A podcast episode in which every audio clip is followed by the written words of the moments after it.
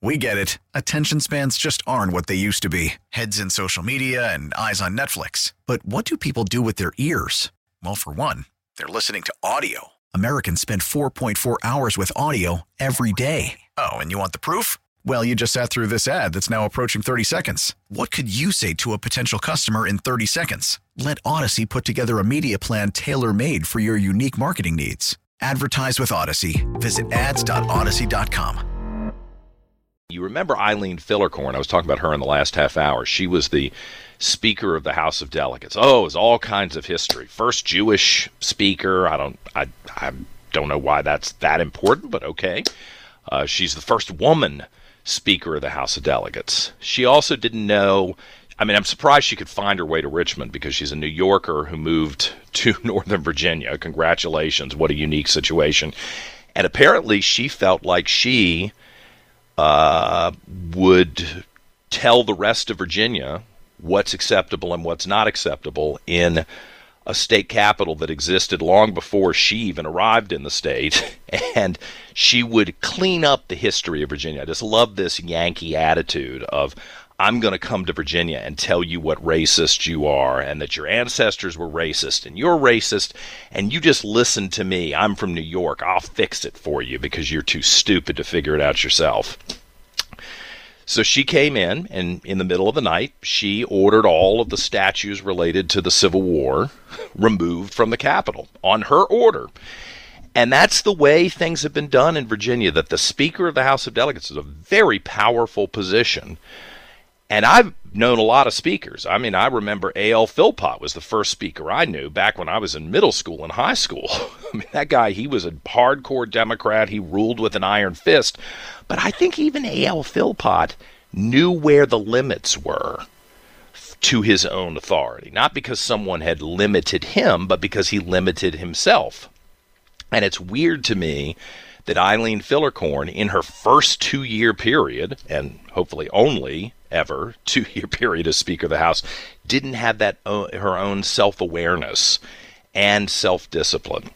So now, of course, the legislature has to step in and try to figure out how to navigate this going forward so some other idiot, um, a native Virginian or out of towner, doesn't come in and do the same thing. Now, I've kind of set up Senator Bryce Reeves in an uncomfortable situation with my hypercriticism there, but he is nice enough to join us this morning. So before any of your colleagues get mad that I've been so rude, I said it, you didn't say it, but good morning to you. Thank you for coming on.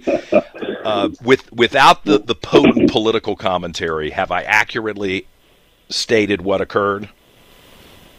Yeah, except you left out we still don't know where everything is, and she was convicted of a crime. Right? Well, they good point. Her. That's right. First speaker right? to she lied to the court, and the judge didn't like that. That's that is that is an important element. So we really don't know where the stuff is that used to be in the old House chamber. It was kind of a museum anyway, so I'm I'm puzzled. We still don't know where that well, statue of Robert E. Lee is, and the rest of it. You, you, you know, John, when this first happened, we were dealing with monuments, and as you know, where I'm at on the monuments in general to to try to fix it to keep them from being destroyed and altered, this really set me off. And mm-hmm. at that time, the events happened. I sent a. You would think, as a standing senator, I would have some say, and uh, uh, I sent a formal request, written request. Where is it? You know, even under FOIA, you have to disclose it. And the clerk at that time for the House that that uh, the Democrats picked refused to acknowledge my request or any information. So really? it's my understanding. Uh, sure, it's my understanding that we still don't know where this stuff is. And if you were to ask Speaker Gilbert today, he couldn't tell you either, and he's he's looked into the matter. So. You know, so now, are they stonewalling him too, or is he just he he's not prioritizing this. I mean, he's got other things to. No, to I, I think he got stonewalled as well, and and right now, of course, uh, we don't have a budget, so there are some other pressing items. I don't right. think the the items that were taken out of the old House chamber, which everyone everyone knows is a museum. Uh, the mace for the house is kept in there. I mean, it, it is set up almost in original condition of what it was like at the time it was originally set up and mm-hmm. you know it's it's kind of a reverent place where you see all these busts of historical uh, figures and you know it, it told a story yeah and when you take those things out it no longer tells that story. I, I mean, I, I, this is kind of a quick side, but if anybody's ever seen the movie Lincoln, when they filmed that at our Capitol, there's a point at which Tommy Lee Jones is sitting over by the old Senate uh, chamber where the Queen came to visit, and he's sitting on a stool and he's talking about I can't remember exactly, but basically how to get this thing through. And when they pan back, you see the you see the monument or the statue of our first president, and behind him you see the silhouette and it says Old House Chamber, and you see the backside of the of the bronze of Robert E. Lee, to which today is no longer there. Mm. And it's just amazing to me that uh, someone would just want to just get rid of history like that. And I've always fought against it, and you have too. And I think at some point we'll get, excuse me, we'll get back there. I know Senator Norman had a bill.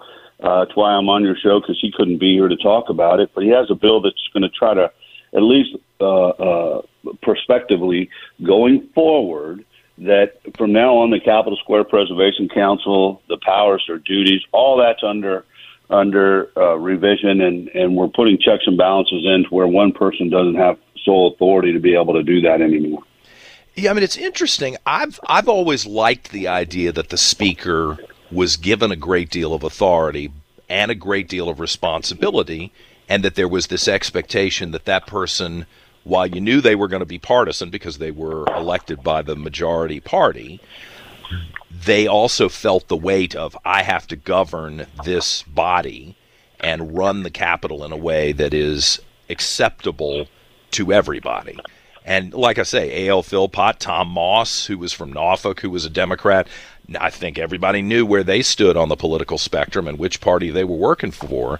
But I just can't imagine that they would have um, thought that what Eileen Filler-Corn did was okay. It just that just boggles my mind.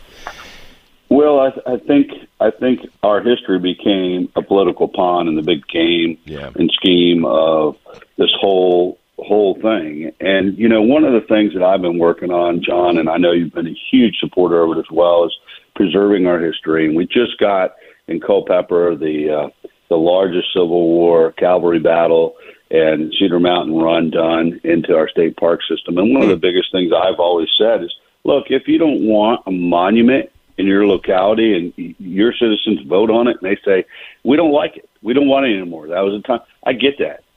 But you just can't destroy this stuff. And my thing has always been, let's put them in places where we can still retain it. And I think sometimes, you know, when we talk especially about our Civil War leaders, uh, military leaders and such, battlefields are a great place to put them because you know people go there They're, it's hallowed ground you can you can see the records of what happened there mm-hmm. and what people forget john what people forget is we still learn from that our united states marine corps young officers come out to Chancellor Battlefield and they walk the hallowed ground there because they have the notes from the war as it progressed from those battles of where the different infantry units were, where the artillery units are, and they see the intervisibility lines so they can see what these officers, these young officers, were facing with the troops on the other side, and they learn from that. So they don't have to go to foreign soil under under enemy fire and have to learn the hard knocks. They can learn it here and that's that's a critical thing that we can't replicate anywhere else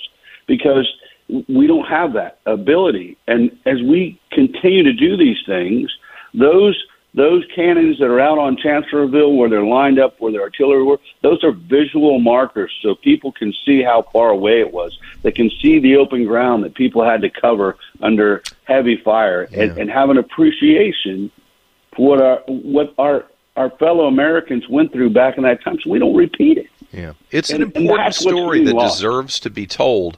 And I'm getting texts, Senator Reeves, Bryce Reeves, uh, the state senator, is with us, uh, saying, "Hey, you should have asked. Do we know whether?" the relics that were removed, the statues, the artwork, the relics that were removed from the old house chamber, have they been destroyed or are they in storage? I guess I mean that's a pretty basic question, and I hate I hate to even think that well, they would have been emboldened to destroy them, but is that possible? I, I, my my gut and about eighty percent of me says they're in storage somewhere in Pennsylvania. Yeah. Uh, because we got an invoice. I did. I was shown an invoice where a company, a moving company out of Pennsylvania, had the contract. Uh, we paid them an enormous amount of money. Of course. Uh, Filler-Corn did to to move these things in the middle of the night, and they're somewhere in another state housed. I hope somewhere, and I think it's going to take maybe the attorney general to get involved in this. Um, you know, look, th- there are people who uh, are courageous enough and have a profile and courage, as Kennedy used to say, to do the right thing regardless of the political pressures. Yeah. I think this is one of them. And you know, it's an election year, so I don't think there's going to be a lot of people that will are willing to step out and and and do this. And maybe it's still too close to the early days of the wound and the burning of Richmond uh, that nobody wants to do it. I, I've never shied away from it. I think we should find out where they are, and I'm yeah. hopeful that we can get there. Well, I give you credit. You have stood up every opportunity to stand up. You have done so, and you've come on the radio and done it in a very public way. And I know that some Republicans are are you know wimps and terrified of this of this uh, situation, and I think that's pathetic. You, you've got to stand up before these um, Marxist zealots come through and destroy everything and they're they're ready to do it and they're winning right now. So I appreciate the fact that you're not going to let them win without a fight. Senator Bryce Reeves, thanks for coming on. John, thank you. We get it. Attention spans just aren't what they used to be. Heads in social media and eyes on Netflix. But what do people do with their ears? Well, for one, they're listening to audio. Americans spend 4.4 hours with audio every day. Oh, and you want the proof? Well, you just sat through this ad that's now approaching 30 seconds. What could you say to a potential customer in 30 seconds? Let Audacy put together a media plan tailor made for your unique marketing needs. Advertise with Audacy. Visit ads.audacy.com.